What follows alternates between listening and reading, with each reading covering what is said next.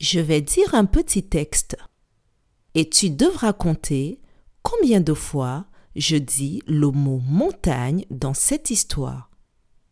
Tu es prêt? Ça commence. Pour les vacances, Camille et sa famille partent à la montagne. Camille est très heureuse car elle adore aller à la montagne. C'est très joli et on peut faire beaucoup d'activités. Ce que Camille préfère, c'est faire du ski. Camille a vraiment beaucoup de chance d'aller à la montagne.